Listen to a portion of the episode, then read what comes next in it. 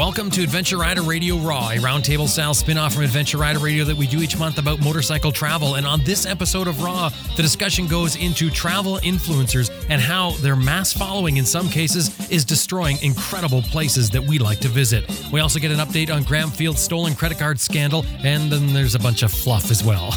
but before we get going, I want to give a shout out to some people that helped the show incredibly this past month with their support of $50 or more. Randy Gerhalt Siri and Andrew Siri, Joe Sago, Halvor Foss, Jeffrey Zelinsky, Jesse St. Laurent, and Saranchu Prakash. Thank you all very much. You've been a great help for us this month. Hey, support of $50 or more gets your name here at the show, like what I've just done there. But we'd love your monthly support on our Patreon account. Drop by the website, adventureriderradio.com, and click on support. This episode here of Raw is supported by freshtracks.co.uk, facilitating adventurous conversations. Now, here we go Adventure Rider Radio Raw for March 2019, Season 4.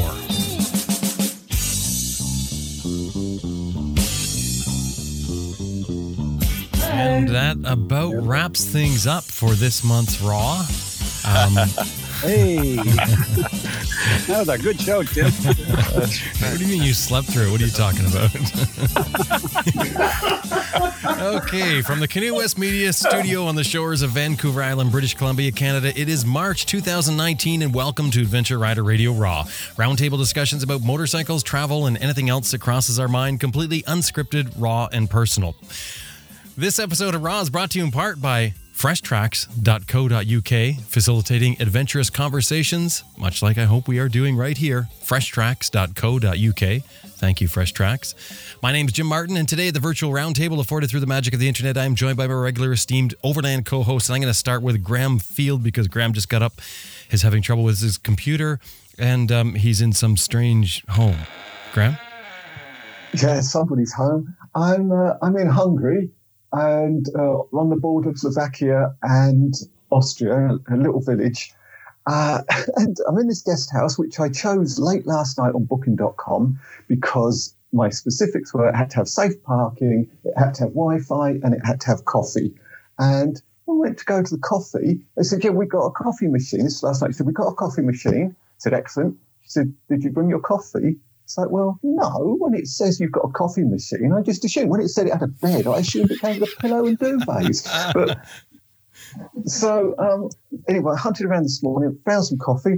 Apparently, it's quite strong. So let's see how long it lasts. that sounds like a Monty Python skit. That's great. So, but, but, but, briefly, the reason I'm in Budapest is I'm going to I'm going to make this story as brief as possible. Last time I spoke to you, I um, I was in India, and we flew back, and which was the, the same day of the broadcast, and found back to, uh, came back to find that a, a, friend had passed away, which is of course always a bummer. And I was only at a 65th birthday party last summer, and whenever that happens to me and a friend passes, I always question and reassess my life. And am I do, what am I doing with it? And is it okay? And what are you saving for? Because you never know what's around the corner. So that combined with the fact that, as you know, I'd sold my truck and I didn't have a vehicle, and my mum was feeling a bit down, February blues, and she'd had a knee operation, wasn't getting around brilliant. So I combined all these things, and I impulsively bought a convertible Mustang to drive her back to Bulgaria. oh, wow! a convertible Mustang, jeez. Now, this is a V8 version, yeah. I gather. Actually, no. Uh, was it? Well, the, the, criteria for the vehicle to replace the truck was it had to be four wheel drive, it had to be European, so it was easy for parts, and it had to be good in the winter. So I bought a rear wheel drive convertible, which is made in America, but, but is a V6. I think he said it had a V6 in it, which, you know, I don't know. A lot of people's opinion when you buy a Mustang with a V6, what's the point, right? I mean, the whole exactly. Is, it's supposed to be a muscle car. I'm going to move on while Graham gets his reconnection there, and, and, move on to Grant. Grant Johnson in British Columbia. Grant, how you doing? I'm doing well, thanks. I was even thinking about skiing today. The weather out here is absolutely beautiful. It's gorgeous. They've had fresh snow and everything, but I had to do raw tonight. So I was bummed. Well, actually. I wasn't. I always look forward to doing raw. It's always great fun. And it's, it's I mean, it's warming up too. We're looking a little oh, bit yeah. warmer weather today. So I'm, I'm pretty it's excited. Looking good. I'm just debating when I'm going to get the bike out of out of the snowbound garage, thinking, hmm, really soon now, really soon now. Yeah, I yeah. hope this. Uh, I hope this picks up. And and and on to Sam Manicom. Sam, you are you're at home, right, in the UK? Hey everybody, yeah, I'm here. Just, I tell you what, the, the storms this um, this last few days have been absolutely monsters. I'm sitting here at the moment, and it's gusting to 70 miles an hour, um, which for, for, you know for little old Exeter, that's that's pretty significant. But the sad thing is, um, we've just been away, and um, the bikes were blown over. Um, oh no! yeah, real domino effect. Birgit's bike was blown into mine, and mine was blown into our neighbour's gleaming Triumph. And it's our bike's not too bad, but his bike is a mess. Well, hang on a second. You're you're kind of safe here because it was Birgit's bike that blew into yours, forcing your bike into theirs. You're not at fault here, Sam. No, but I wasn't. I wasn't quick enough to say to our neighbour, um, take a photograph with Birgit's bike having knocked into mine. And mm. um, so we've only got photographs of my bike knocked into his. Oh. Um, but yeah, I mean, he's been absolutely brilliant about it, you know. Um, you couldn't wish for a better neighbor. He's just been very cool and calm and matter of fact about it. And you just think, yeah, there are people who would be throwing hissy fits about it. But more cheerfully, do you guys remember where you were when you were 12, 13, 14 years old. And the reason that I'm saying that is because where we've just been away, um, back to, we went to the place where I lived um, uh, f- uh, for those years, and I haven't been back since. And it was a really interesting exercise to go to see places that I completely forgotten about, and all of these memories just flooding back. You know, things that I hadn't thought about for, well, you know, at least ten years. Um, but you know, little things like leaning over the side of a bridge and my glasses falling out of my top pocket into the river, and then and this is in the middle of the winter, and then spending three hours wading around in the river because I dare not go home without my glasses. And uh, yeah, just other magic stuff. It's been a really nice weekend. Wow, yeah, that's nice to offset your weather and your your motorcycle mishap. That's uh, mm. that's too bad. O- over to Australia, Shirley Hardy Rix, Brian Rix. Um, uh, it's afternoon, isn't it? It is. It's afternoon. We've just tossed into autumn and it's only 20 degrees here today. Very pleasant. Mm, the, the switch has flipped, has it? Yeah, well, yeah. yes, it's nice. Uh, 20 degrees. And um, I've been out on the bike or bikes um, most days, actually. So bad luck, mate. Um, we're um, I, I just did a 600k uh, ride through some oh, a road that's got about a thousand corners on it. Oh, wonderful, just wonderful with some friends. And um, yeah, life's good over here at the moment. Mind you, our winter's not as bad as yours, so we should be able to ride all through winter. Uh-huh. But having said that, um, we have some really um, vicious fires that have um, been going in our national parks. So even though we had this beautiful ride, there was this eerie um, haze of smoke everywhere, and uh, it's it's really um, quite dangerous. We had some friends um, who were travelling on motorbikes, some international people, and uh, they'd been in Tasmania and amongst all the bushfires. And I, I, we sat down and we were talking about it.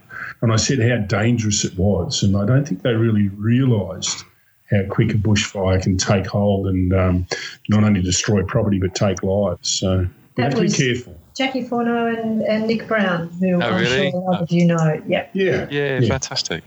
Mm. Well, I had a I had an interesting visit today, actually, from someone who listens to the show named Bill, and you guys probably know him because he's he's from he's from Kellyville, Australia. You know Bill? Kellyville. I mean, how many people are in Australia, right? Only 25 million. No, I'm sure we've met him. oh, that's really cool. Bill Bill came up to to visit. He sent me messages on on Facebook, and um, it was really cool. You know, he he was uh, he had been out on a trip with um, RawHyde Adventures. He sounds like he had an amazing adventure. He had quite the story to tell about that.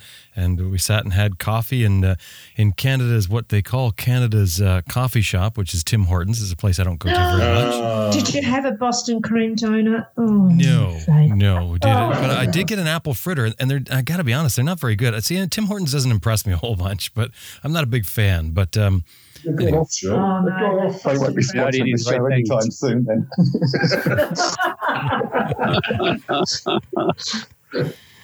yeah, so that's uh, that's what was happening for me today.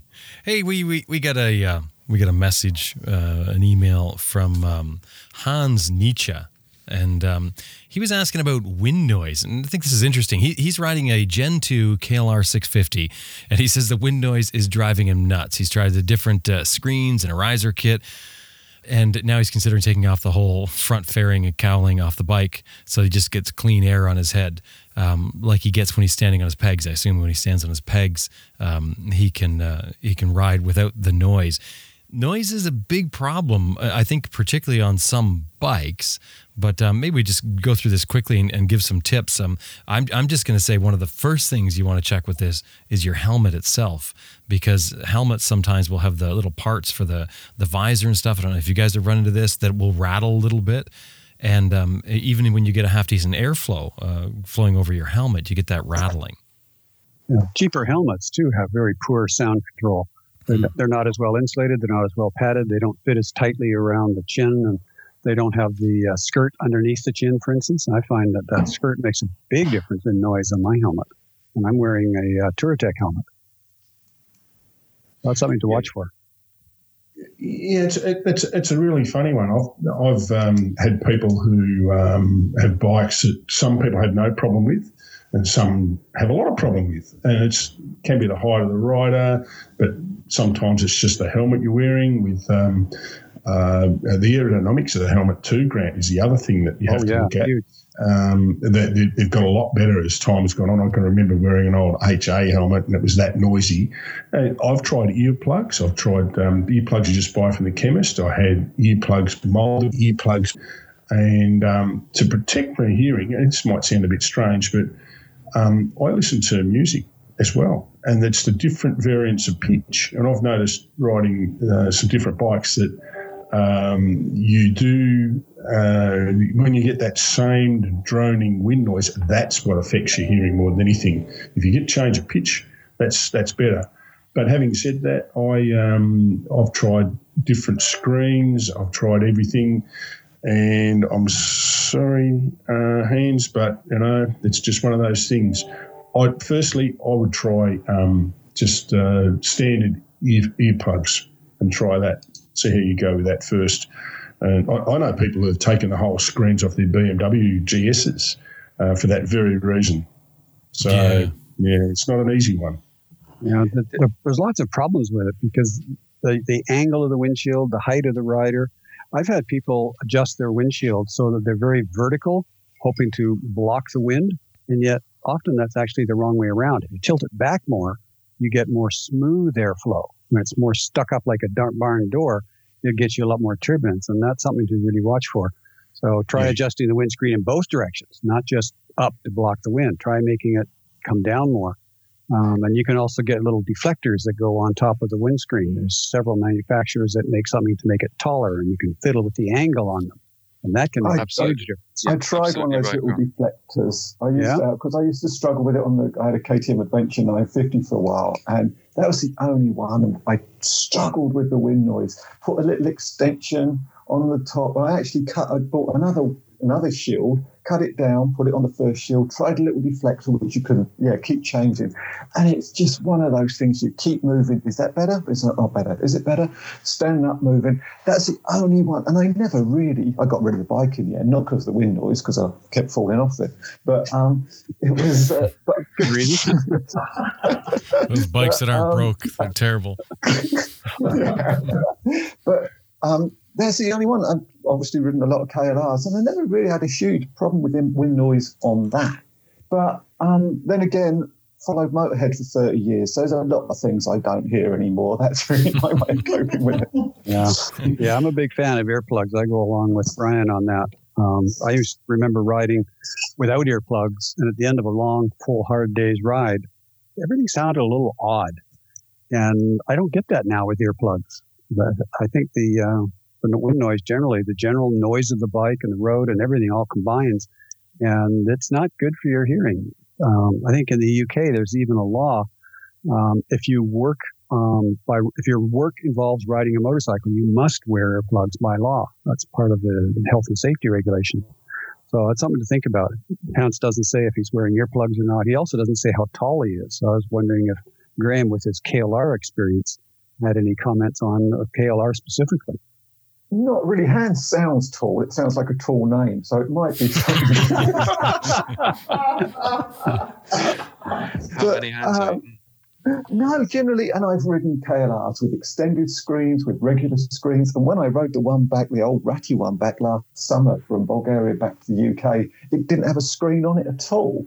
Um, and it, and I, will go back to helmets. I used to wear cheap Caberg helmets, and now sort of upgraded to a lovely Schuberth C4, and it makes a world difference. If I put on the Caberg now, it feels like I'm not wearing a helmet, not in a good way, but just in a general noise way. So a good helmet really does mute a lot of that road noise and wind noise. If you're on the back or something, mate, you know, you've got a Schuberth helmet, you're driving a Mustang, what's going on over there? ah, could all end tomorrow. You never know, Brian. Spend it now. Make sure the last check bounces.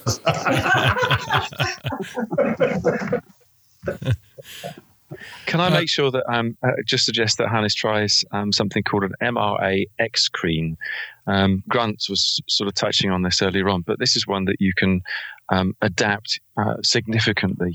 Um, it, you know, uh, you just stop every so often and just change the angle just a little bit, um, a little bit this way, a little bit that way, until you get it to the maximum effect for um, his particular height and so on. And one of the things that's quite good about this is if um, you're riding um, on road, then you can have it at a higher angle. If you're riding off road, then you can just drop it down so it's not getting in the way of your um, vision of the dirt. Mm. The other trick okay. to, to help you figure out where the problem is coming from is just stick your hand out. Put your hand in various places to block the wind and see if the noise changes suddenly. And that gives you a clue as to what part of the screen that the noise is coming off. And then you can just tape a duct tape a bit of cardboard on that spot and see if it makes a difference. That's what I was going to say. That's what I've done before is is just take Tim. Yeah. I, that's that's really my approach to it. I would take a piece of cardboard and some duct tape, uh, or you can use plastic, you know, from those super slider things that you get for for sliding in the snow, um, those type of things. Find something that's that's flexible that you can work with, and then start cutting it and then moving it around and, and find. Uh, a pattern that may work the best before you go removing everything. And and and you don't have to spend any money on it too. That's the other great thing. yeah. Yeah, that's right. And when you get it right, I mean, uh, we, we had that problem heading up to Norway, and I actually went and bought a fly screen for my bike because of the wind was just in the wrong spot, and it was really getting on my nerves. And that was great. And the, the, the guy at the shop said, "You try this one, try that one, put that one on your bike, just take it for a ride, do 20 k's, come back." And he was fantastic. And uh, I ended up with a, a Touratech um, fly screen which are really easy to take on and off, and they're locked on, they don't move. Um, I find it really good, particularly on big, long, droning roads. Um, and of course, earplugs, uh, augment that with earplugs, they're great. And when you're sitting watching television and you don't want to hear any noise like your wife nagging at you, earplugs are really good. so I'm taking it. I'm taking you guys to a really, really big house, and that Shirley's on one side and you're on the other, Brian. Yeah. Right at this minute, actually, Sam, we're sitting fairly close together. And if you hear any groaning, it could be that I've just hit him once too often. I don't think I've done anything to deserve that one. No, I don't think you have, sure. I thought that was out of the blue, that one. Yeah, I agree. Thank you, Graham. Yeah, thank you, Jim. Oh, they're all getting up on me now. well, You're another, the other halves. Another listener named Anchor wrote us um, quite an interesting email actually and he was he was wondering if we've ever covered the topic on how to deal with privacy of other people other people you meet um, all, while you're on your travels. He says um, he's sure it's perfectly fine to shoot people uh, pictures of people in in other countries in most cases but he's saying what about the scenarios where taking a photo with someone or in front of something where it has um, the metadata in there including the gps location to a social media site that might get a person in trouble now we're sort of going somewhere with this as, as far as our discussion today but i think for that question for anchor's question here um, have you guys ever run into that have you ever heard anything that do you have any any sort of anecdotes to, to go along with that? Oh yeah. I only have when sorry when I did uh, my first book and I've had photos in the centre of people I've met along the way in Mongolia and various places. And I said to the publisher, I said, you know, can I print these photos? I mean, I don't know who these people are. I can't. And, and you know, kids sort of posing with monklet and stuff. I said, I don't know they are. I don't know how to get in touch with them. Is it okay to put their photos in the book? And they said the rule of thumb is that if someone agrees to have their photo taken, they're, they're agreeing to let you do what not whatever you want, but they're agreeing to let themselves be. You know, they've given permission by allowing the photo in the first place. Admittedly, then social media was sort of in its infancy, so it wasn't quite what it is now. But as as far as getting in trouble with it, they libelous for publishing somebody's photo. They assured me that I wouldn't get in trouble for that. that. That's my only anecdote on the subject.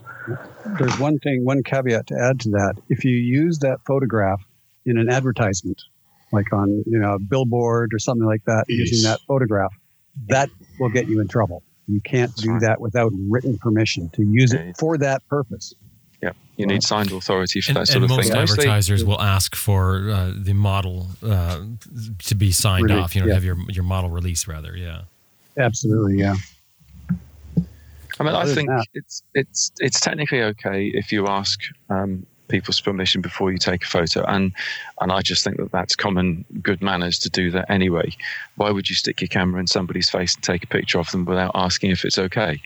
Um, and I don't know. You know I remember a situation where in Pakistan, northern Pakistan, came across a railway crossing, um, really nice little building on the railway crossing, and I thought, wait, this is the middle of nowhere. Why is there this house on the railway crossing? And I stopped, um, and four blokes came out of um, the, this place. They're all real characters. And one of them looked a little bit like you imagine Sinbad to look, and you know this sort of stuff. Um, and I asked their permission with sign language to take their photo, and they all just sort of um, stood and posed for me, and, and I signed language that I'd send them copies in the in the post.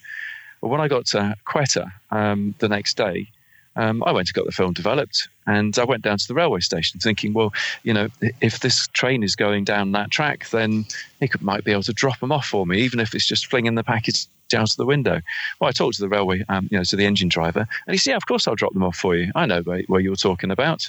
And so he literally just stopped the train at the train level crossing to hand over these photos. And I happened to bump it into this train driver a couple of days later in the street, and he told me that two of the guys had never had photographs of themselves before.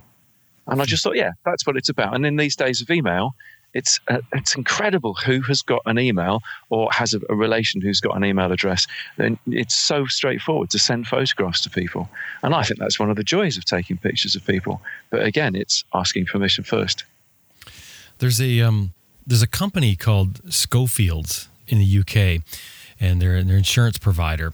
They provide insurance for holiday uh, ho- holiday rental homes. They surveyed a thousand people about what was the most important thing about their trip. And 40% nowadays say how Instagrammable, I didn't even know that was a word, their holiday would be. And, and they say that 97% of millennials share their trip photos on social media. So it's it's went from like where you're talking about Sam, where you might come by and take a photograph and you find somebody who's never been photographed to nowadays, I mean, this thing is blowing up something fierce for travelers. There's there's been a lot of discussion here, if I can just jump in, about um, wanting to get Wi-Fi access in public areas, um, as there are in most third world countries, in the square, town square, or places like places like that for public to use, which we don't have in Australia.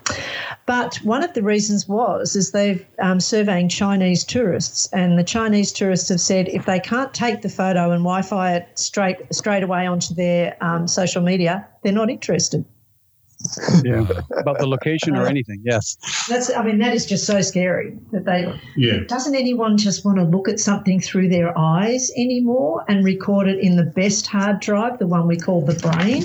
Yeah, if they haven't recorded it for posterity for their all their friends, then they weren't there. They got no proof. yeah. look, uh, talking about privacy of people, I thought Shirley was going to mention that uh, we were in, a, I think it was Bolivia, and there was a lady dressed in traditional costume there, and she was asking people just to make a donation for a photo. Mm. And uh, that's fine, you know. You've got to remember that they have very little to live on in some of these little villages. and there was a Frenchman. a Frenchman with uh, uh, an enormous telephoto lens and uh, camera, and he was taking shots of her from all angles and refused to pay. Uh, pay this woman, and I thought, and you actually had a go at him, didn't you? I might have. You did. Go on, on you, Shirley. tell the story, Shirley. Sure, they did. Well, they had more money around his neck in his bloody camera than this woman and her entire village is likely to earn in a lifetime. And really, I mean, she wasn't asking for 20 bucks. She was just, you know, a few pesos. It was just, it was one of those annoying times when you wanted to throttle the other travellers because they were just not treating people with the That right happens sort a of. lot, doesn't it, Shirley? I just, maybe I just attract them, Graham. Well, it, it, it takes us to, into talking about travel influencers. Um, and, you know, uh, there's a lot of people out there that are traveling. And I'm, I'm not talking just motorcycle travel influencers, I'm talking travel in, influencers in general. There's a lot of people out there um, that are posting loads and loads of photographs on things like Instagram. And I guess in particular in Instagram, but I mean, it's happening with YouTube, it's happening with blogs. There's all kinds of people doing it and it is creating a lot of problems. Now, there, there, there's there's good things that come of it, I guess. You know, people get to see parts of the world, and and that's the, I, I think the probably the original reason for for sharing this is that you want to um, you want to show people some beautiful places that you've seen, some something you've experienced. But now the the Instagram phenomenon is taking over, where people are actually flocking to locations to get the same photograph that someone else has posted that's become a, a viral photograph. It's happening so much that um, places like um, Jackson Hole, for instance, um, in Wyoming, they're asking people to stop geotagging photographs as, as they are, I think, in Yosemite as well. They're asking people to stop geotagging, stop tagging where you took the photograph because these places are being overrun. Uh, I know I, I read, um, I think in the New York Times, it was a, there was a hiker that was saying that um, places that he goes to have, you know, maybe a couple of people there you know, over a weekend period that he used to see. And then it started showing up on Instagram, and now they have far more people than the than the hike can actually sustain as far as camping spots and people. Like we're literally um, tramping these places in. It's. Uh, I, I hadn't even heard Jim of a travel influencer. Didn't know what they were until we got this month's topics, and I started researching what Instagram travel influencers were, and it appeared initially to be glamorous people with photoshopped pictures posting their stuff on Instagram so that their followers could like them and they could feel better about their narcissistic selves. And then, as you say, follow them to these same destinations. And I thought, this is appalling. What, and what a state. It's nothing to do with the architecture or the geography or the feel of the place. It's to do with just mindlessly going to get your likes and feeling that what you did was worthy in the eyes of your followers. And then I started thinking, hmm, well, then we do that when we talk on the radio and when we do our books. And so I started thinking, I thought, where did travel influencing start? And I think it probably started with Marco Polo in the 1200s Mhm. because he went Yes. did a 24 year trip around Asia, wrote a book about it. That influenced Christopher Columbus, who then invaded America and wiped out the indigenous population. So travel influence has always happened. And then move forward to the 1970s with Tony Wheeler and The Lonely Planet and the guidebooks, which just persuaded everybody of little means to go off and travel. And then move forward further to Horizons Unlimited and then Ted Simon and to us. And actually, we're all guilty of it. What we've got to do is make sure it's done with an air of responsibility and for the right reasons. Because in this narcissistic society where everybody functions for likes and approval, it's not really the right reason to go somewhere with your back to the site you've been to see so that you can have a picture of a selfie of you in front of it. Well, Yep. this is the thing, uh, and and there's a lot of places where I, I guess the traffic, the foot traffic or, or the visitor traffic was so low before, and these places, they, a lot of them, they can't sustain high foot traffic. And they're getting overrun, like I said. But that's not the only thing. I mean, right, right in the UK, the the residents of Notting Hill are asking bloggers and stuff to go away, stop, stop popularizing their neighborhood because people are going up and using it as their their personal photo studio as they set themselves up on people's doorsteps and take photos for Instagram. Well, maybe they should start complaining about Hugh Grant because he started the Notting Hill craze. and where where do you um, where do you? It's, well, it's I, I think it, it, comes down to the speed of um, uh, communications nowadays. In the old days, an influencer would maybe do a talk or write a book, or uh, people would listen to them and talk about the deepest, darkest Africa, and everyone would want to go off on a safari. Those that could afford to do so. Nowadays one, travel is particularly affordable to a lot more people. And two, it, it is the immediacy of communications. So I think that's the difference. And uh, then you're starting to get people who market themselves for so many likes, so they make money out of it on their on their um, uh, blog or Instagram. I don't even know it. I don't even do Instagram, but those sorts of things uh, have big influences, I think, on people um, and uh, you know they're making money out of it. Uh, well, you know, I think Graham's right. You're doing it for the right reasons. We're all travellers. We all love travel before anything else, and, all, and I get a great kick out of talking to people who say, "Wow, you influenced me to travel," and that's all I'm interested in. Mm-hmm. I don't care where they go or what they do, as long as they get out there and do their thing. Is what I say quite a lot. Mm. Yeah, well, we do care a little bit what they do. We would like them to do it uh, responsibly, uh, ecologically carefully. Of course. Oh, oh, yeah, that goes yeah. saying. Yeah, yeah, yeah, that's right. That's right. We, we want them to do it well and, and travel yeah. with a with some sense of responsibility for who they are, where they come from, and where they are. I think that's really important. Some of them then take it to the nth degree, and you know it's all about climbing that rock on that peak and uh, hanging out over a dangerous cliff to take a photo. How many? There was a story about so many people dropping off a particular cliff face. I think it was in Spain, where they were taking selfies for God's sake to post. Well, there was the woman in England only a couple of days ago who was attacked by a leopard, was it? I think so, yeah. In the zoo. Yeah, because yeah, right. she stepped over the boundary that the zoo oh. people had put up for a very good reason, uh, mainly to keep you out of reach of the big cat. And she went over that boundary and was more than a little surprised when the cat decided, I'll have a go at you, and took a swipe at her claw marks all across her belly and her arm and uh, it's all down to common sense and respect, isn't it? And people seem to get in front of a camera and forget common sense and respect. Um, but you know, people having taken selfies and photographs themselves. I, was talking with Birgit last night about this, and she said, "Yeah." And do you remember how many times that we put our SLR camera on top of a rock and pressed the timer, and then scurried around so that we could be in the right position in front of whatever it was before the timer clicked down? We were taking selfies before mobile phones and everything else happened. And that's because it's a connection with the place that you're in. And let's take, for example, people who ride the length of the Americas and they get to Ushuaia and there's that iconic two spots. The, the, the sign in Ushuaia itself and the sign at the end of the road and getting photographs taken with there. I think it's oh. um, getting your photograph taken at those spots. It's a celebration of, of an achievement. And I completely understand that. And it's not offensive to anybody. Um, yeah, Sam. A week, barely a week passes where on my Facebook feed there isn't a picture of somebody by the Ushuaia sign. Yeah, yeah, yeah. exactly.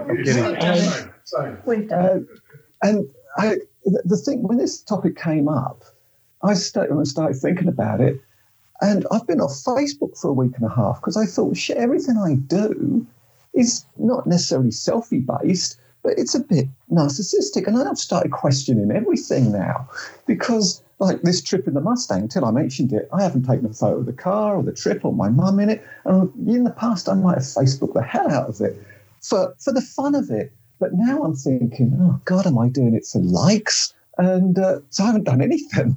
And and I've been guilty of, you know, you go to these, I mean, just last month in front of the Taj Mahal, of course you're going to take a photo of yourself in front of it. People have been doing that long before selfies and social media.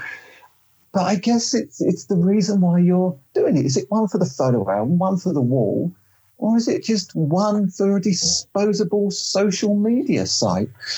Well, there's a couple of things there, isn't there? Re- really, I mean, you're, you're, looking at your motivation to get the photos that you're taking, and then are you re- are you being responsible with the photos? Are, are you taking photos, for instance, the geotagging thing? You find a remote little spot, a beautiful spot, and and take a photograph of it and publicize something that maybe even isn't even set up for uh, a lot of tourists to come by.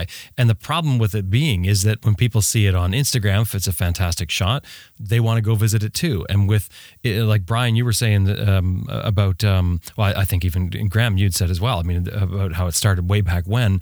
The problem now is with technology is that this is allowing people to pinpoint exactly where a photo was taken, so they can go out and try and get the same photo and and possibly get likes. So there's a couple of things in here, and not to mention the commercial side of it. You know, if you're doing it just for the the commercial likes. And by the way, Graham, you should really be shooting pictures of your mom in that car. You will get a ton of likes off of that. I've been liking it all by myself. Isn't that enough? No. yes. what do you do um, if you want to? I mean, we used initially, um, certainly, and still pretty much do Facebook to keep in touch with friends when yeah, we're traveling and um, and it's put us in touch with people that we haven't seen for oh, many years, yeah. decades. Yeah. But um, we don't do it for money. We don't. Um, oh, I don't see ourselves as changing the world by the people who say, "Oh, I'd like to go where you've been."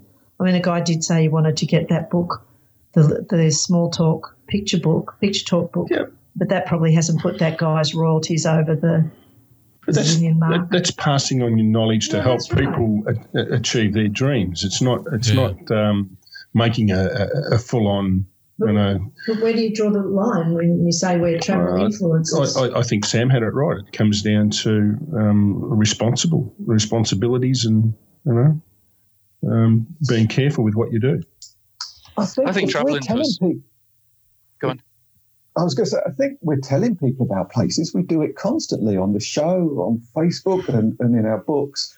We can't really be responsible for the people who do want to follow in our tracks, how they act and behave when they get there. So we've got to take a bit of responsibility, but then we don't want to have a disclaimer in the back of our books and at the end of our show saying, or although we endorse these places, we'd rather you didn't go. And if you do, please take your trash home with you or something. But, but Graham, you, you said before that uh, when we've talked about this, you said before you have your, your special places that you don't go and post. And when you write your book, you don't say, oh, you, you go up to this bridge, you make a right, or, or put in here, this is the GPS location of it, my latitude and longitude. Well, it's, I mean, the place I stayed in India when we did the, the, the, the, show with, with the dodgy Wi Fi, and I wouldn't even say where it was in India because we've been there two years running. There's no Western tourists, and I'd like to keep it that way. Uh, I think I might have mentioned where the Taj was, so some people may follow me there. yeah, sorry about. It's not really a problem. I don't think it's a problem. Of people um, hearing us talk about a place and thinking, I'd like to go there. If I go to South America, I'd like to visit the place that they were talking about. What becomes a real problem, and I don't think this is our responsibility or our fault, is the people in those communities who then decide to make an absolute financial killing out of it. This Airbnb uh, is creating havoc in so many places for people who want to live in a community and um, can't afford it because everyone's renting out their properties to take advantage of the, the um, short stay tourist market. It's happening here in New York. You're not allowed to lease an apartment for under a month. Florence, um, Florence, Italy. Yeah, Venice. There was a thing on our um, ABC last night here in Australia about Venice, and that um, there's so many apartments that are just uh, available for tourists and local Venetians are having to move off the, the main area because they can't afford to live there anymore. On, on, on the other side of that, it's, it's a gift, it's a gold mine to people in poorer communities where suddenly the gift of tourism comes and they're able to make some money out of it. Even mm. on a first world level, I went to a rock festival in Sweden and I chose to stay in the alternative campground, which you had to pay for.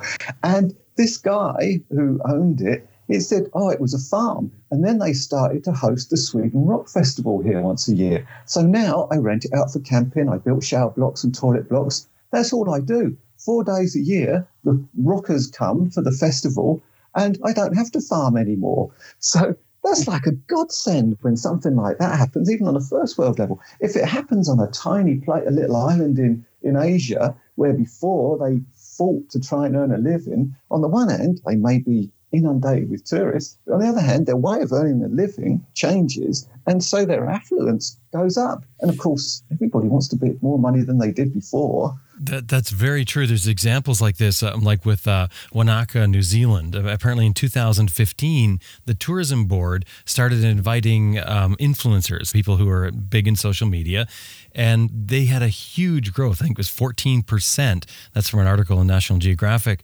In that time period, it was the most effective advertising they did. So there's certainly times where it will work to the to, to people's advantage. Yeah, that's true. Uh, but is it cyclical? For, for example, um, um, Kuta Beach in Bali was always, has always been a holiday destination for Australians for years and years and years. And now it's like a suburb of one of Australia's big cities. So people that I know that are now going to Bali don't want to go there. They want to go somewhere where it's a little bit quieter or at Ubud or Where up in the hills. Where or- it's still like Bali. it's, yeah, that's right.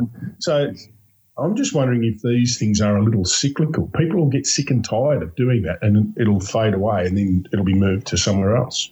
Yeah, it becomes overcrowded and there's too many tourists and the tourists like us look at hordes of people. I mean, I see pictures of Hawaii, for instance, and the beach is covered with umbrellas and bodies as far as you can see. Sorry, I'm not interested in that. I want to go somewhere else. So I think you're right. It, it does change. It gets overcrowded. It gets too full. Um, you what we used to call the lonely planet syndrome for hotels. If it's in the lonely planet, it's the price is now doubled and it's also full. So forget it if it's in the lonely planet. So Well, that's I've always That's said you can problem. use that book in two ways. You can see Yeah. where everybody goes and go somewhere else. You don't have Yes, to indeed. be an obedient Bible follower of all the all the of all those people. You simply use a little bit of initiative and go somewhere else. yep, yep, absolutely. Yeah, true. Right, the only downside of, with um, people mobbing somewhere like Kuta Beach, for example, is that you know once that mobbing has happened, it's never the same. It's that's it. It's completely changed. Even if it then dies down and people don't, you know, people who Yeah. want somewhere more remote, then it, it'll never go back to the traditional way that it was, and that's the risk. And I think that this is one of the key reasons why travellers need to need to use their common sense and respect. And I bag on about this all of the time. We are going out to travel because we want to be strangers in strange lands and we want to see where th- this world is just such a beautiful place and not how it's bagged on by politicians and the mainstream media and all of this sort of stuff so much. People are hungry to know what the real world is like. Um, but people have got to go out and just be there with respect. Um, and unfortunately, well, I mean, I'm just thinking between now and 20 years ago, how many people are traveling now in comparison to 20 years ago? Hmm. Thousands more, thousands and thousands more. And how many of those people actually have taken the trouble to research about where they're going, actually to learn a little bit about the culture of where they're going before they go there? Because things are so much more instant now than they used to be. That's dangerous. People need to go to these places and know something. but also that I think the uprising is is uh, inevitable. I mean, hundred years ago there were a billion people on the planet. Now there's over six billion. So this huge growth in population Yep. means a growth in every aspect, and that, of course, one of them is tourism. So That's exactly what I mean. everywhere. Yeah, so inevitably pe- things are going to get overcrowded, and it's it's only going to expand. I don't know where it's all going to end up. It- we- there's no hope. There's no hope, Sam. Hang on a minute. You know, What was I it? know, Um, I- Frazer that used to say on Dad's Army, "We're doomed. We're We're doomed." doomed. Well, you know what you could do, Graham? You could you could stop trying to make children. I, I had a vasectomy years ago, Brian. I did like it. Too much information, mate. Yeah. Just to maybe get back onto the subject that we were Good idea, Yes. Thank you. Yeah. Um, you know, where will it end? This program on Venice, it will end, they say there, in 30 to 50 years, with Venice being unlivable because there are now those massive cruise ships with with thousands and thousands of people coming in right up into the lagoon, and these cruise ships are stories taller than the tallest building in Venice. I mean, Venice is doomed unless, I don't know, maybe it could start with the government saying no more cruise ships. Yeah, that'd be where I'd start. Mm-hmm. The, um, they interviewed a woman who makes those magnificent masks. And she said people come in and they look at the mask and they say how much. And when she tells them, they go, oh, it's too expensive. And they go and get one of the cheap, um, mass produced uh, copies. Whereas she's hand making masks that might take a week or a month to produce. And of course, is charging the, the um, fair price for her work. But she said now all these they're here for three hours. They get off their cruise ship. They come up. They look not going to spend that much money. Have a quick ride on a gondola. Listen to someone singing, and they're out. Yeah. And it's it's ruining that place. So it's the cruise ship people. They're they're the real problem in all of this. Yeah, Sam. Well, I think generally we have to differentiate between tourists and travelers as well. The tourists are the one that come in on the cruise ship. They fly in for the weekend kind of stuff. And then there's the rest of, hopefully, us who travel more slowly by land. You get indoctrinated, you get used to the, the culture that you're in because you're stopping in small towns and various places along the way and you're talking and meeting to people and you're starting to understand and become part of the local culture. Whereas if you are dropped in from the sky, you, you come in and all of a sudden there you are and you don't acclimatize to the culture at all. I'm always reminded of the time when we were scuba diving in Sharm el Sheikh. Um, and when you're diving, the last day you can't fly, or you can't, sorry, you can't dive before you fly. So everybody, all the divers go to the local beach. And what we were seeing there was absolutely stunning. There was some local women swimming, and they were wearing the full hijab, the, you know, down to the ankles, and swimming in it. And then you have the European women were there, and a number of them were topless. And of course, the local men are wandering around with their eyes bugging out. And what does that say about the acclimatization of the travelers and the tourists to the local culture? No acclimatization, no respect, nothing. And that has always stayed with me as being a really savage indictment of people dropping in from the sky into strange countries. They're not I'm connecting so- with the culture. So I witnessed exactly that in Goa, where the tourists come in for two weeks, and same thing, topless girls on the beach in India, and they had organised, semi-organised tours from Mumbai to bring pervy young guys full of testosterone down to stare at the Western women and have their boobies out. Um, I, I met 20, 20 odd years ago, I met a guy who um, in Madras or Chennai as it is now, um, and he was literally running a tour company from Chennai, so from one side of India to the other to go across to Goa. Um, and part of the tour experience was that as you climbed on the bus, you were given a set of binoculars. And he used to take people across to Goa Beach, and they'd all Wow. climb out of the bus and sit on top of the, the slopes and perv the girls. So I mean, th- but Wow. we've this has been happening for ages. And I once wrote about people who were on bus tours in developing world countries, and I know many people despise them for their supposed lazy way of traveling. But I guess I kind of admired them for still getting out of their home countries and for exploring in a way that they felt that was suited, suitable to them. And that thought hasn't changed. But you know, you mentioned earlier about the cruise that I was on with my mother recently, and that hasn't changed the thought. There were so many passengers who were there um, exploring in the way that they felt able, and some of these people had never been out of their countries before, and they were hungry to learn and to experience. And those were the same people that I saw in the lectures um, from the people who was explaining about the cultures and how it worked, and you know which places you had to keep your head covered or your arms covered, and when you went ashore, and this sort of thing.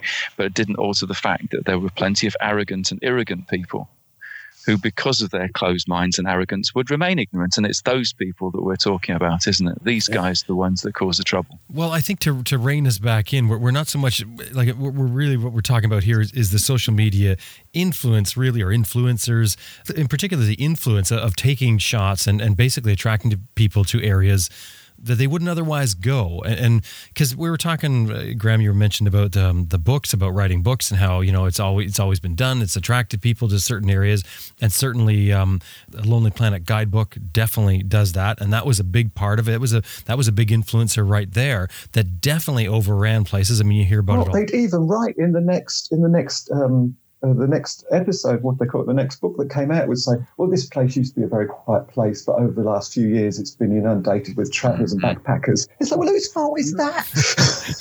well, that's exactly yep. it. And and and the thing is, like with this with this almost insatiable desire for photographs nowadays. I mean, with the popularity of Instagram, um, and with the uh, the popularity of, of all the other social media platforms, which people love to show their their photographs on, everyone wants photographs. And that is driving people to go into places that they wouldn't otherwise go just to, to, to, like I said, recreate that photograph. Another example of that that's slightly different, I think, and I mentioned before to you guys when we talked about this, we found um, some camp spots that we used to use that you just didn't see anybody at. They're not really camp spots, they're just sort of spots that we would, you know, go into a, by a lake. And this one one spot in particular, we had all kinds of people showing up there when we would go there. And finally, we got asking around, and they're, and they're coming through an app. So because of the internet and the connectivity, and, and, I know I said this before, they're finding a place that they r- would never otherwise find by an, an, app or through the app. And because of it, it becomes overrun and it becomes polluted. And I mentioned about them defecating all over the place, um, right down beside the water, garbage strewn everywhere. The place is not set up to handle that tourism. And that's a big part of what's happening with the, so, with the social media influencers and their photographs. But how do you how do you prevent that, Jim? How do you? Yeah, good question. That's great. It's exactly how do we? I don't know. I don't. I don't think you do.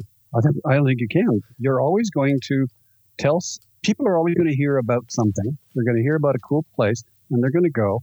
And some of them are good people and they do things right, and some of them are at the opposite end and they do everything wrong and they have no clue and they don't care either. And there's some always going to be some in the middle. I think that's just a fact of life and a fact of as Graham was saying, six billion people on the planet. Well, there are some things. There's um, an organization called Leave No Trace that put out um, new social media guidance uh, suggestions, I guess. And one of them is tag thoughtfully. Avoid tagging or geotagging specific locations. Instead, tag a general location such as a state or region. Um, that way, it, it's it sort of prevents people from flocking to a site.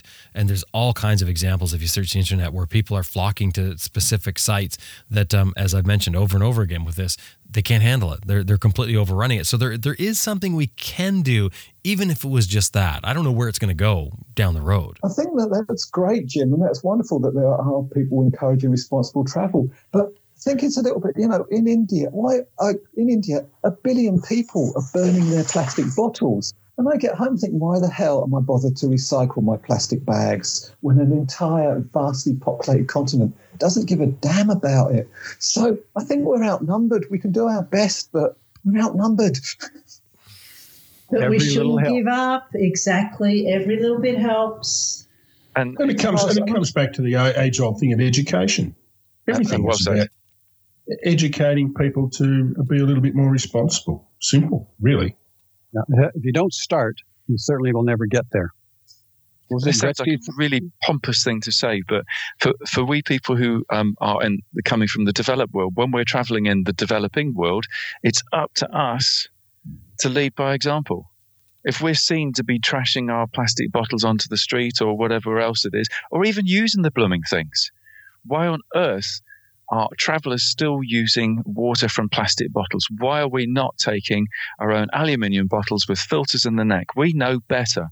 We, there is no excuse for overlanders now to be using plastic bottles. We should all be going out there with our own bottles, with our own filters. I mean, damn it, these filters, a thousand litres each one will, will do. I mean, why are people still using plastic bottles? For anybody who goes out from the First World War, oh, First World, and still does it, um, we, we should be at war with them because they are just getting it so wrong. Mm. Sorry, one of the biggest biggest scams going around is selling bottled water. Mm. And you hear about yeah. the the huge uh, part of the ocean that's covered with plastic. They're saying it's, it's, yeah. doubled in size or something just recently. Yeah, well, it's also the microplastic is getting into everything too. You're, it's in all the food we eat, and it's into everything. Oh my God, we are Birgit said to me the other day. Birgit Yes. said to me the other day, should we stop buying fresh fish from the sea because um, scientific studies now say that we've trashed so much plastic into the ocean that actually we're eating plastic in fresh fish now. Ah, no, come to Australia. We're eating mercury in our fish. Mm. Oh, lovely. excellent! New flavour. Better for you, much better for you than the plastic stuff. What's that taste like? Vegemite? Vegemite fish, Oh, please. yeah, that's me. So here's a question for for everyone.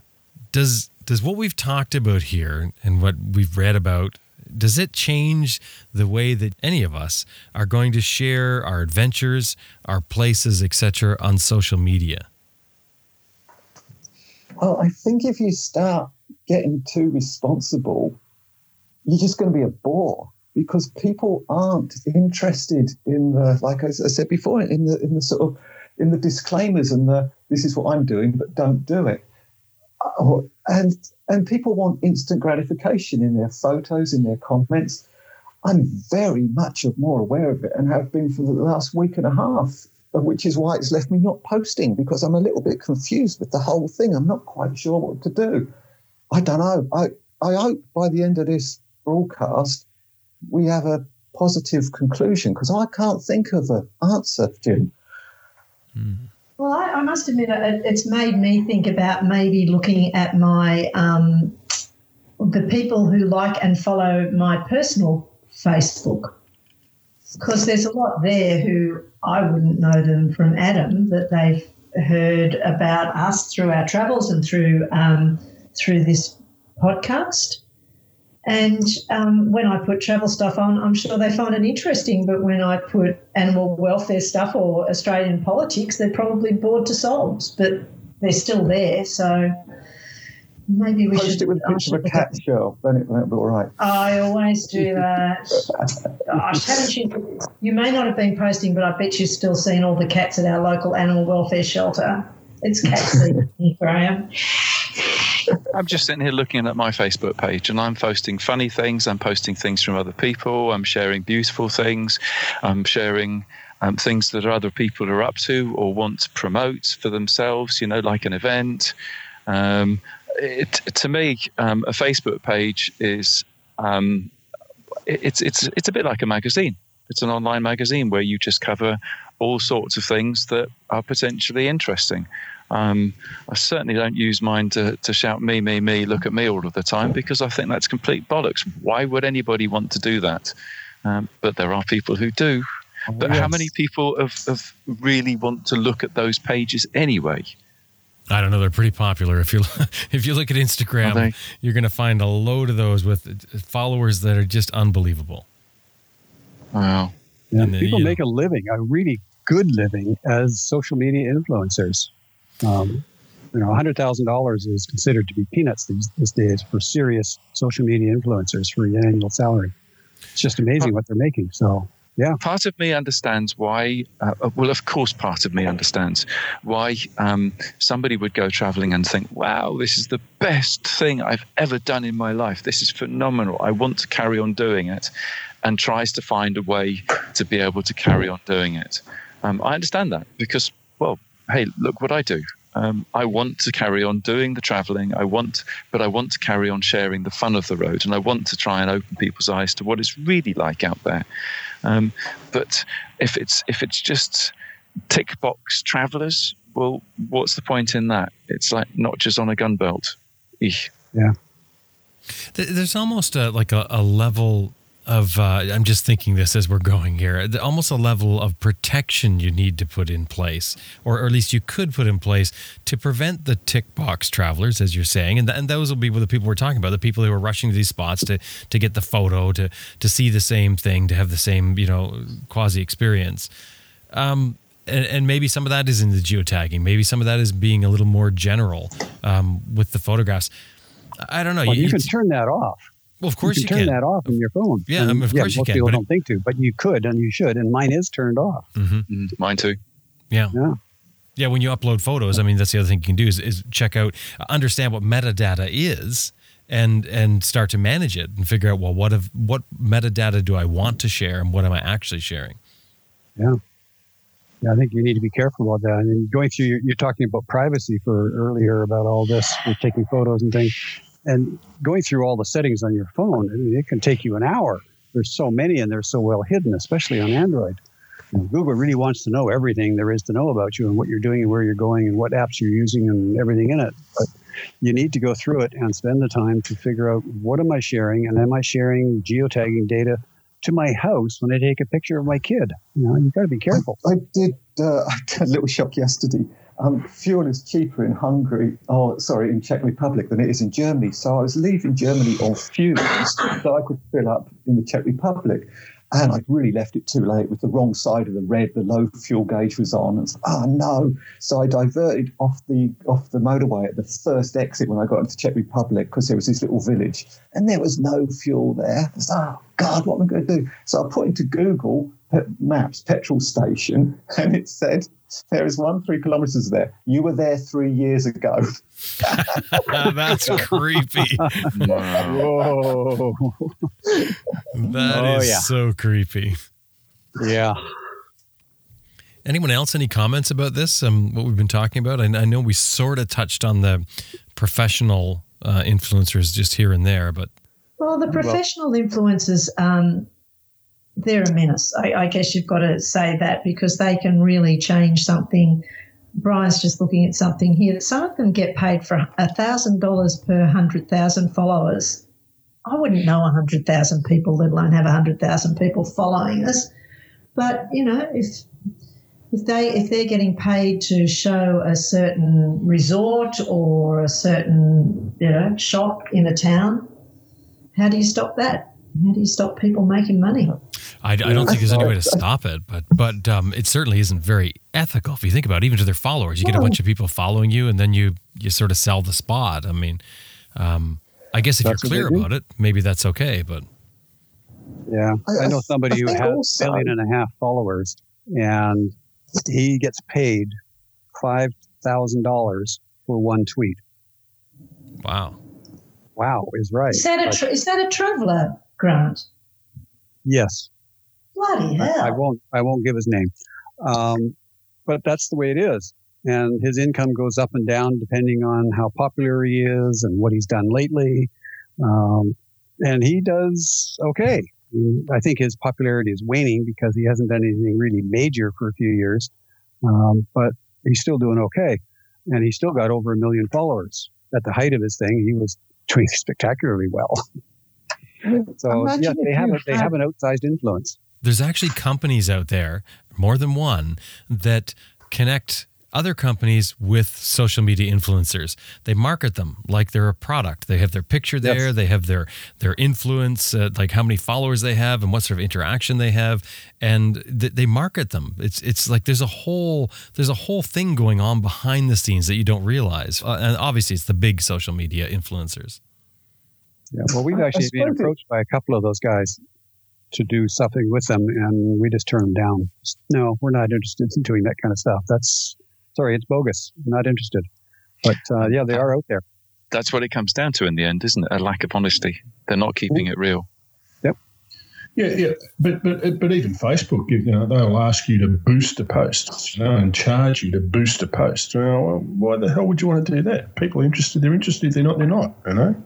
Well, no, if you the catch is it, it's very complicated. If you you think that everybody that is following your Facebook page sees every post you make, they don't. No. No, no, no, no, Someone- no, no. they 10 and 15 percent see it.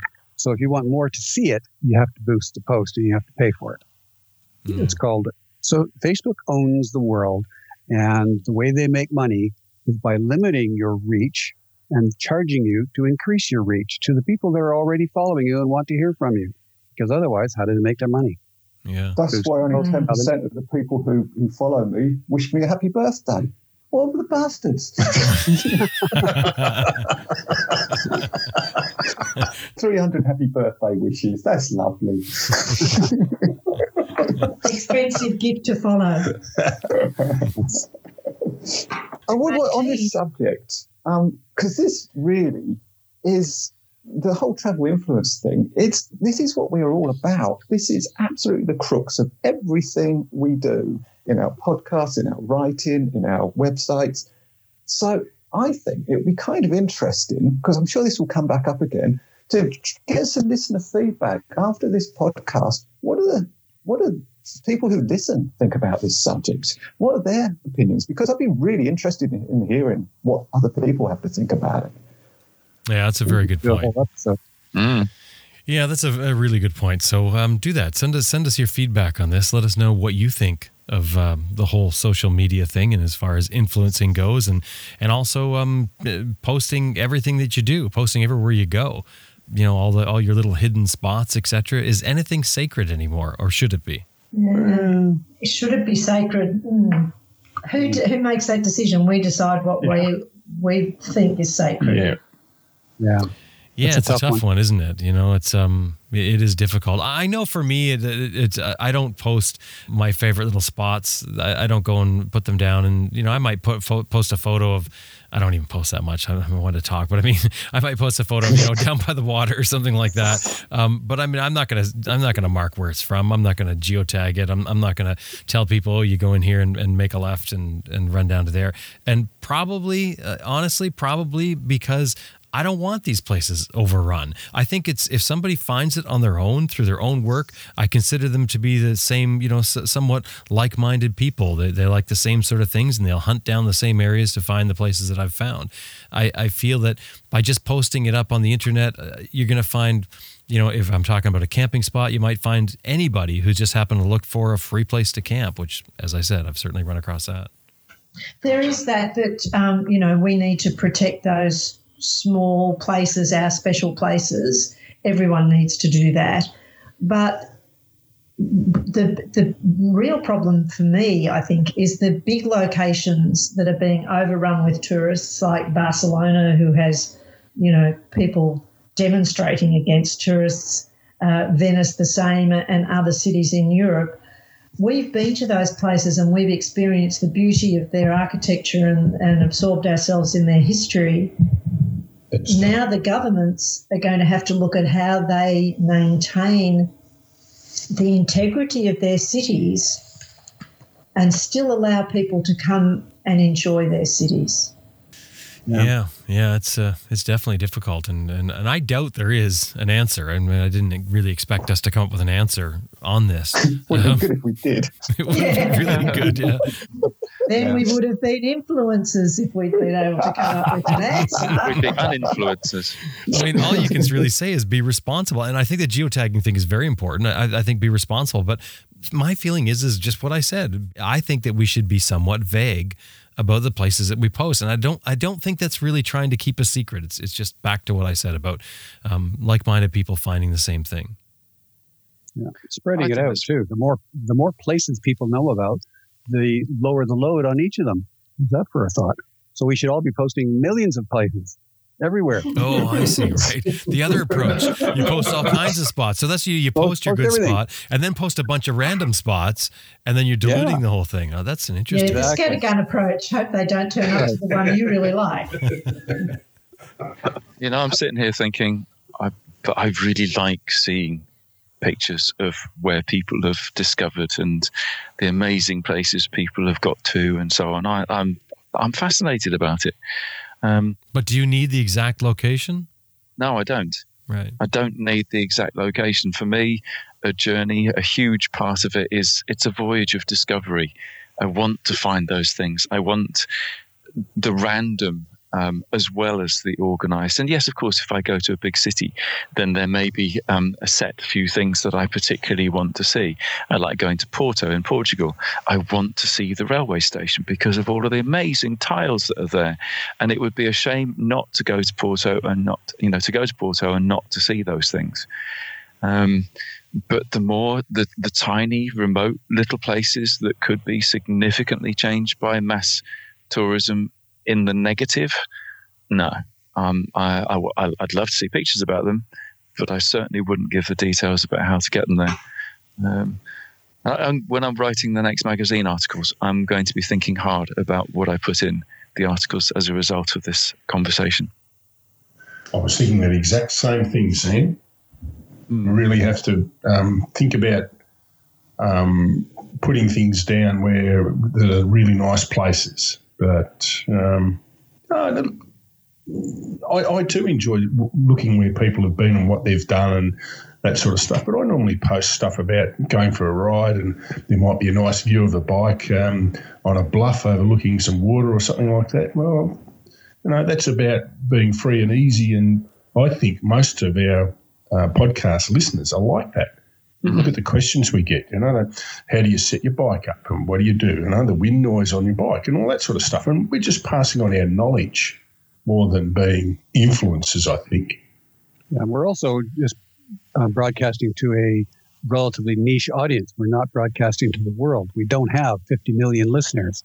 So that makes quite a difference too. Um, if we were a generic travel podcast so that everybody who wanted to go anywhere in the world was listening to it all the time, that would be a whole different thing.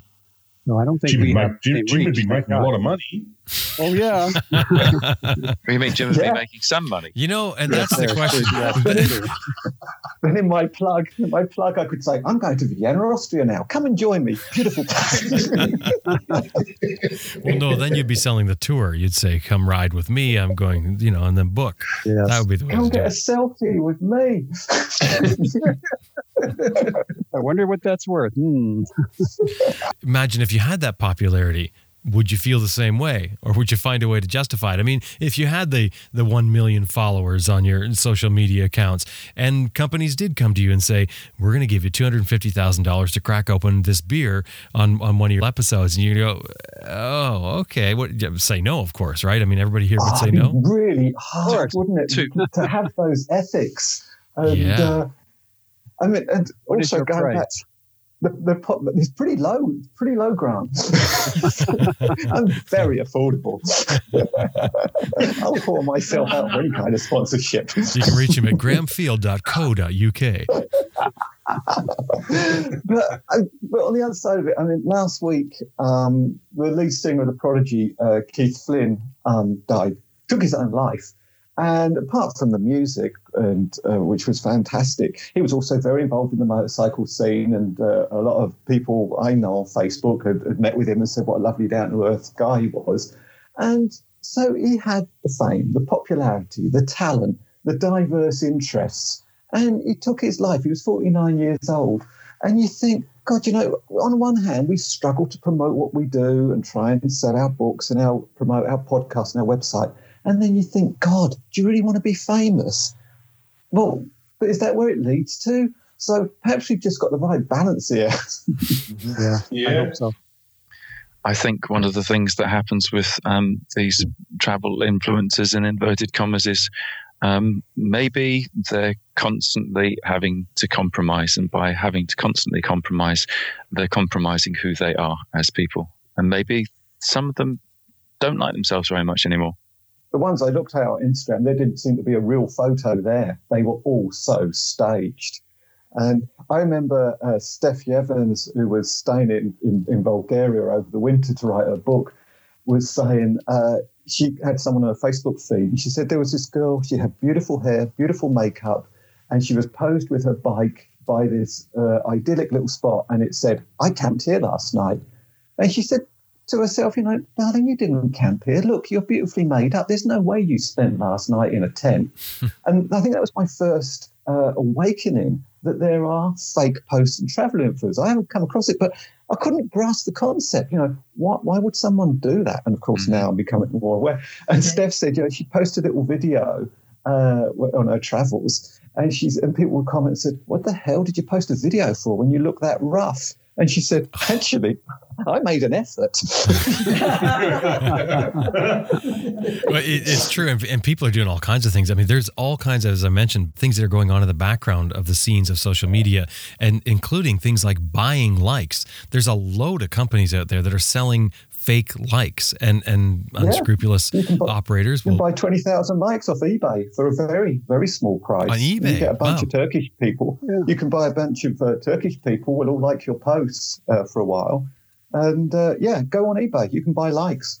I don't understand how these people can do what they're doing and look themselves in the mirror, and I don't understand if they are putting themselves under the pressure to beat all of these deadlines and everything else to, to, to meet commitments to major sponsors and all of the rest, how they can possibly do it and enjoy the journey. It's all mm. about the money. How much money mm. can they put in their bank account and how many toys and goodies can they buy? And if you've got a million and a half followers, a lot of people will feel really good about that. I'm really popular. Wow, aren't I wonderful? I think yeah. travel is just a byproduct of the income. They happen to be traveling, and that's how they're making their money. But they're not travelers; they're capitalists. they're in business. Do you see how many articles there are out there now about how to be how to travel for free by becoming a social media influencer? And who yeah. to follow? Follow these people. Follow this. Follow yeah. that. These are lovely. That's what bollocks. I'll choose who I want to follow based mm. on the on the integrity and the content of their posts, not on the glamour and the photoshopping of their bullshit bloody yeah. influencing. Uh, yeah, that's, ex- that's exactly right. I was going to say, you know, maybe us gnarly old travellers, our bullshit meter is pretty high, and let's hope the rest of the world catches up with us. Well said. yeah, and without the cynicism. no, that's part of the scent. Yeah. Well, um, shall we? Oh, you know, the only other thing that I wanted to ask about was Graham, your your, your financial status, your your your little thing with the the credit cards. I, I forgot to ask you about that at the start. I wanted to just sort of, do we have any sort of update with that? You've got a little update. First, thank you for everyone who, who wrote uh, about the subject and said, "Oh, you know, I'm so sorry this happened." That was that was really touching. The only I haven't got a lot to say. Police never called. Um, I could have certainly given a bit of information to help them track down or at least give them some clues, but nothing was done. Two of the credit cards were instantly replaced when I got back. The third, however, um, instead of writing uh, when I when I spoke to the person, instead of clicking on the uh, blocked uh, checkbox, she clicked cancel. So my credit card was cancelled. That meant I had to go all through the reapplication process to get another credit card. And then they said, Do you still work at so and so? So no, I haven't worked there for 20 years because when I applied for that credit card 20 years ago. I had a proper job and a proper income. And uh, so now I've had to reapply. My credit limit's been cut.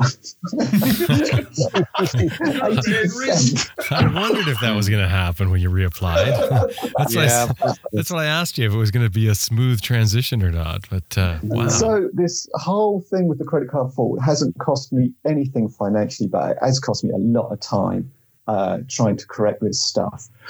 Uh, so that's the only update I've got at the moment. Uh, the banks call it the, it's the little man who loses out, not the banks. The people who and, and and think about this: if you take if you're at a show or something and you're selling a product and you take credit cards and that credit card turns out to be stolen, if you sold them three books and a T-shirt, you gave it away because the banks will take that money back from you. So when you think you've just had a big sale and you've taken a credit card, make sure it's, it's not a stolen one. And the other thing, a mate of mine just came back from Sri Lanka, and there's an app now, and they little little traders, tiny traders who want to take credit cards. There's this app where they took a photograph of the credit card front and the number. You turn the credit card over, they took another photograph, and then they took a selfie, a picture of the person whose credit card it was. And those three photos are part of the app and that validates the sale. Wow. wow. That's interesting. So that's how they process yeah. the credit card, you mean? Yeah, that's how they process, uh, process the, the, the transaction. By having the selfie as well, the photo of the owner of the credit card, that the, the three things were put together and it was like this is the person's credit card, this is the authority they need to give it, and the transaction went through. And it has to be automated too. So that's pretty good uh, AI working in the background there. That's impressive. wow. Wow. That is interesting. Well, yes, and that's a very good point. It's a small guy that gets taken. And you said make sure the credit card is not stolen. How do you know? You're, you're going to, I mean, even if you checked it at the time, it would be valid. So you don't know. Well, I guess I guess it's they want you to sign the book. See if it's the same name as it's on the credit card. That's a good point. So if somebody gives you a different name, you know you're about to be had. And then you're going to tackle somebody down to the ground and find out they were buying a gift for somebody. or you got, or, or if you come across a credit card with the name G Field on it, don't take it. Exactly. Yeah, there you go. Exactly. So what's the new credit card number, Graham? Five four five three. On to plugs. Grant, what have you got for plugs? Well, we've got all kinds of events happening. My my winter is spent getting new events organized and up and running, and we've got Romania as is about to open. In fact, by the time this thing airs, it will be open. So if you want to go to Romania, that's August 23 to 25. And of course, Italy is going to be the second year again. They're all set to go at a wonderful new location. Sweden is back on with their little adventure ride, July 6 to 8. And well, I could go on and on and on. We've got, I think, 24 events this year. There's something on every continent except Antarctica. Although we have had an uh, HU meeting on Antarctica once many years ago.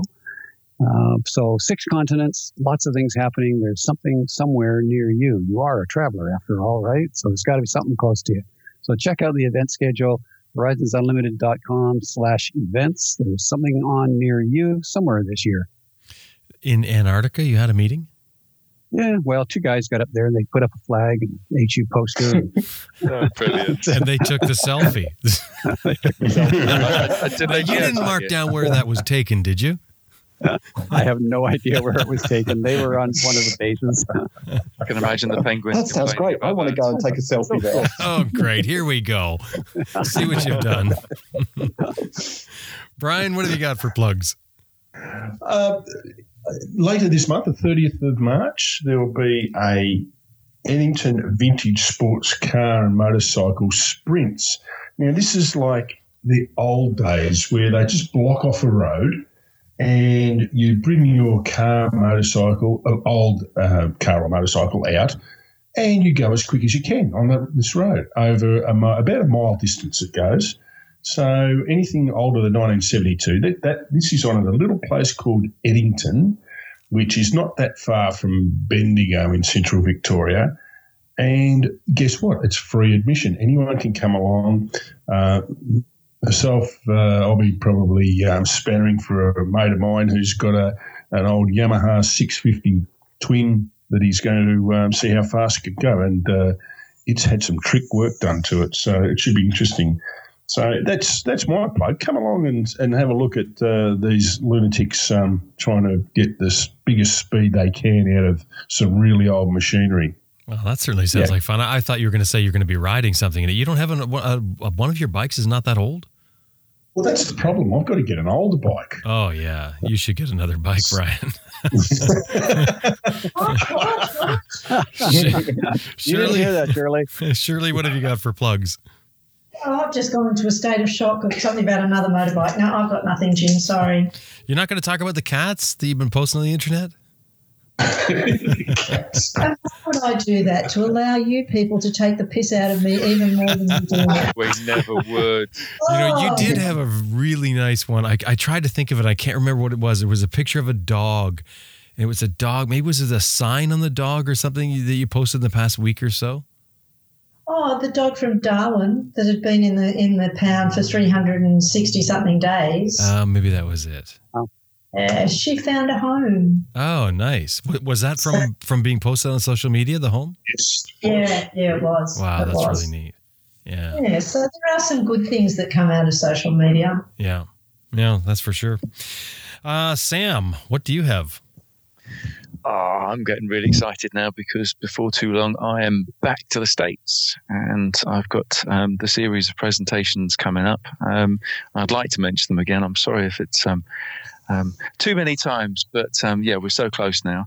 So the first one's at Frontline Eurosports in Salem, Virginia, and that's on April the 19th. The next one is at Horizons Unlimited in Virginia, Appomattox. Have I pronounced that right, Grant? Close enough. Oh, good. Um, and I'll be there on the 26th and 27th. Um, and then the next one is Gateway BMW in St. Louis. um, and I'll be there on um, April the 30th. And then Eurotek Motorcycles in Oklahoma City on May the 4th. And the next one's a date change. Um, Sandia BMW Motorcycles in Albuquerque, and that's now May the 11th. It was May the 10th. So that's May the 11th now. And it's just been confirmed that I will be at Overland Expo West in Flagstaff, Arizona, um, between May the 17th and 19th. So um, I've got some great riding coming up. And um, I hope I'm going to get the chance to meet loads of um, Adventure Rider Radio listeners. I usually do um, when I'm over, and that's one of the things that's a, um, a, buzz about doing the presentations and so on. So, yeah, looking forward to seeing some of you guys out there um, in April and May. Wow, you have got a busy schedule. And Overland Expo, that's great. I'm really pleased. Um, was a bit in doubt, um, but uh, yeah, just been confirmed. So I've got eight presentations to do. Oh, I was going to say you're going to do a presentation. you're going to do, I'm going to do eight. Well, eight presentations and, and classes and um, roundtable sessions and that sort of thing. It's um, and and uh, with a bit of luck, I might sell a few books as well. Yeah, you'd, you'd want to do that. Oh, Sam, will you be an influencer? Oh, absolutely not. Unless, unless, it's being a bad influencer. See, now that's when geotagging photos would be totally acceptable if you're at Overland Expo. Of course, that would be good. That's a good idea to geotag.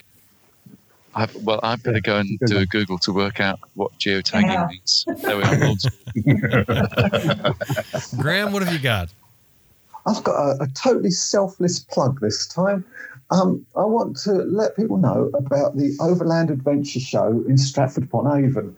It's been going since 2012, and it's really wonderful because it isn't just motorcycles. It's as one person cynically put it, it was 101 different ways to sleep on top of a Land Rover. but it's got your big 4x4 unimogs and, and all, every aspect of overland travel. But best of all, if you go on a motorbike, it's free. Free to get in and free to camp. And the reason is the organizer, Tom, um, didn't include uh, motorcycles that much in his last show. Felt a bit bad about it, and as recompense, he's um, letting anybody who turns up on a motor, an adventure motorbike, you get in for free and you get to camp free. So the whole show is free, and I like it. It's a good show. I'm not going to be there. My books are going to be represented. Uh, Duncan Goff does a, a book stand called World of Travel and has a whole bunch of travel books. There's one aspect of many, many different things there. There's all sorts of good food, and just wandering around and seeing all the different ingenuity and the different ways of doing stuff. It's a good show, and if it's free, I don't think that's too bad of a price. It's on the 27th and 28th of April uh, this year, and it's in Stratford upon Avon in the, that region in the UK. So I would recommend that show for a free weekend if you're on a motorcycle. And, and the just, only other thing I want to say yeah, go on. I was going to say, you just show up for that, do you? Yeah, just turn you, up. You don't have to book it Amazing. in advance. Right. No, got free motorcyclist campground, and there's motorcycle stuff there as well, but it is more four wheel orientated. But it's a, a pretty good show. The last I heard, Graham, they'd got um, 255 people who had um, motorcyclists who'd already said that they were going to go. So that's going to be a real bust because I gather in the past it's been sort of 70 or 80 people. Um, yeah, uh, as a bookseller, I always really enjoyed it because there was such a diverse crowd, and I would see people I don't normally see, and those four wheel people have a lot more money than us two wheel people, and more room to carry books. So it's a good right. for me. There you go. the only other thing I want to say was thank you for all the feedback on the audio book, Eureka. People are really liking it, and it's really lovely to hear their feedback. So those of you who have bought and listened to Eureka and let me know that they've enjoyed it, thanks for that. Makes me feel good. Job well done. Now, what do you do after this? Um, well, apart from driving back to Bulgaria, no, no, no. I'm, I'm think, no, no, I'm, th- I'm thinking more about the Eureka. I mean, where do you go from there? Oh, well, uh, I could do the long-awaited fourth book, or I could simply recall the third book, Different Natures. We'll see. mm, it's a debate. I like that. So that's a little inside information. He's working on a fourth book. May not have started yet or come up with a concept, but he's working on it, and and that could be you know any time now, right? yeah, it could be. It could have been any time over the last five years. Where's your mum? Uh, she's downstairs, completely, uh, absolutely beneath the room I'm in. She got the one with the private bathroom. I've got the shared bathroom. Uh, so ah. she's just downstairs, and uh, yeah, we're going to jump in the car. It's a little bit later to start than I would have liked because it's nearly nine o'clock here, and uh, then we've got uh, about a twelve-hour drive uh, if I can do it in one hit to get home. Because the thing is, once you're four hours from home, you don't really want to get a, a room because you're nearly home. Um, so there's a beautiful bit in Romania where you follow the Danube and it's a, a, sort of a canyon. There's Serbia on one side of the Danube, the River Danube, and then you're driving down through Romania. And I'm hoping it's going to be warm enough to put the top down for that bit, and uh, and then crossing Bulgaria, knuckle down to the last four hours, get home, light the fire, and have a little drink maybe. Well, you cut out when you were talking about what, what the details of the car there at first, and I, and I, I gathered what you said was you got the V6 version, which which is kind yeah. of which is kind of bizarre for a Mustang. No, no, it's, it's economical. I'm, I'm, thinking about the environment, Jim. Really. Yeah, I know that's what people say when they buy the V6. That's that's always the response. It's it's economical, but you know, it's a muscle car with no muscle. Uh, it's got muscle in some places. Well, I tell you what, I tell you what, it is an asshole magnet.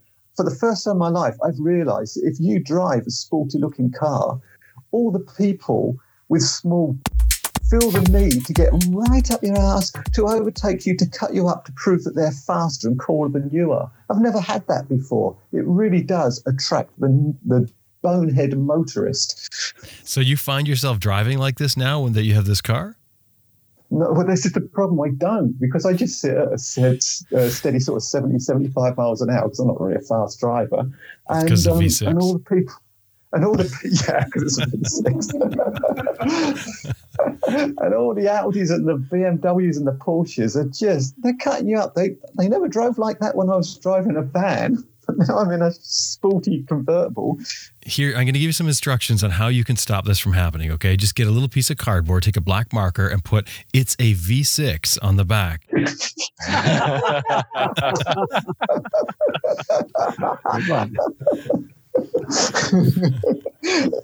I didn't realize there was such a big difference. you could say it's a four cylinder, that'll really do it. Yeah, right.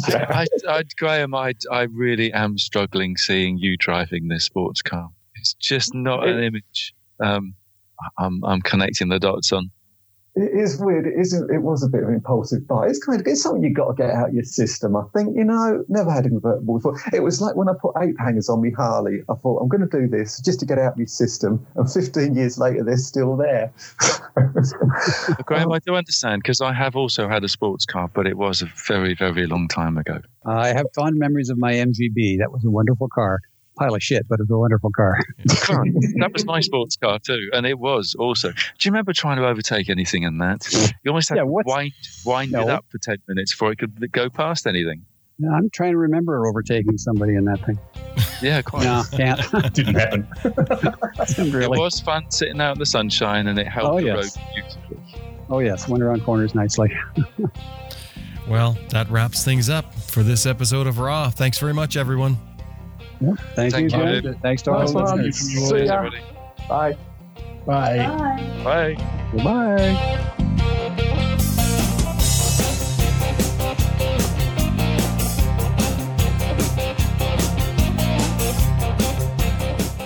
Thanks for listening. That wraps things up for ARR Raw this month. And I'd like to thank my co host, Sam Manicom, lives in the UK. He's got four books and audiobooks that cover his eight year motorcycle journey around the world. His website, sam-manicom.com. Shirley Hardy Rix and Brian Rix are from Australia. They also have published books on their motorcycle travels. You can get them anywhere you find ebooks or from their website, aussiesoverland.com.au. Graham Field lives in Bulgaria. He's the author of both books and audiobooks that chronicle some of his journeys by motorcycle. He also has t shirts and his box set and a whole bunch of other paraphernalia he sells through his website grahamfield.co.uk. And of course, Grant Johnson is from Horizons Unlimited, which is the hub literally for the adventure motorcycling community. Horizons Unlimited has tons of up to date travel information as well as a huge forum of connected travelers from around the world. They also put on the hub meets just about everywhere now. See a worldwide list of hub meets at horizonsunlimited.com. Hey, we'd love your support for Raw and for Adventure Rider Radio. Drop by our website, www.adventureriderradio.com, and click on support. Special thanks to our producer, Elizabeth Martin. My name's Jim Martin. Thanks for listening. See you next month. Hey, and if you don't know about it already, likely you do, we do the, another show called Adventure Rider Radio, found everywhere you find podcasts.